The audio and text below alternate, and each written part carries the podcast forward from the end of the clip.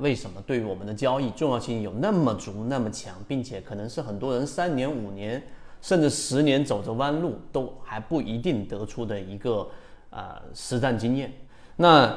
首先，我们先把我们的论断告诉给大家：大盘实际上是可以碾压一切你对个股的分析，一切你对盘面的分析。为什么我们这样说呢？大盘其实每一次的个股上的高开。所谓的这一种，呃，好像看起来是一种比较好的全面的高开，实际上都是诱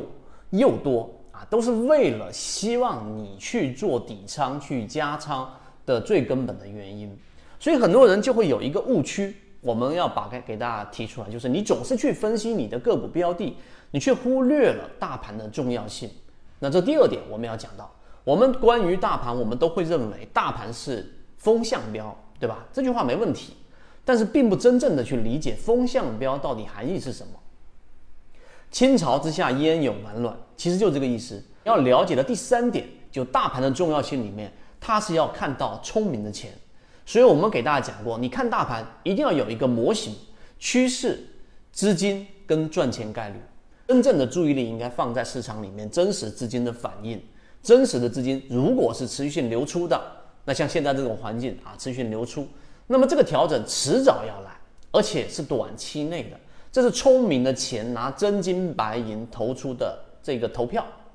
所以这就是大盘的重要性的一个原因。于是很多人就在不断的分析个股标的啊，我们这是第三点告诉给大家。所以如果你是一个实战者，你是一个在市场里面存活的时间比较长，甚至能够走出持续稳定盈利的时候，我们第四点就提出来告诉给大家，就是你要知道。当市场出现短期调整机会的时候，你能够把仓位给控制住，你能够抑制住自己开盘看到自己心仪的标的、熟悉的标的出现类似的机会的时候，能够克制住自己，不去重仓，不去甚至放底仓，等待市场真正的恐慌出现的时候，再去买入更低的成本、更多的个股的股数。这才是一个成熟交易者对于大盘权重的理解。